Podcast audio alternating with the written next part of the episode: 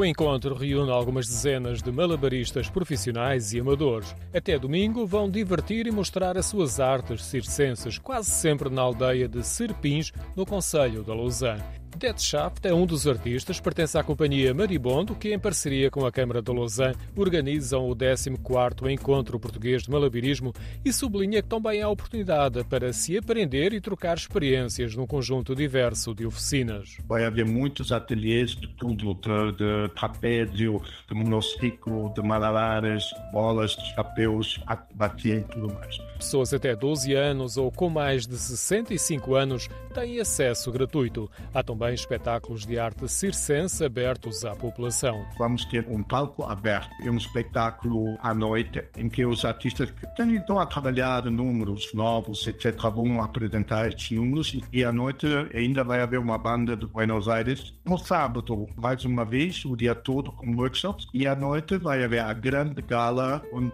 vamos ter 10 números de artistas fabulosos. No domingo vai haver os Olimpíadas, onde é o grande combate entre os O encontro junta artistas nacionais e estrangeiros de mais de uma dezena de nacionalidades que apresentam expressões artísticas diferentes. A América Latina tem um jeito completamente diferente do que a gente, pronto, que é do norte da Europa, dos Estados Unidos, etc. Isso varia.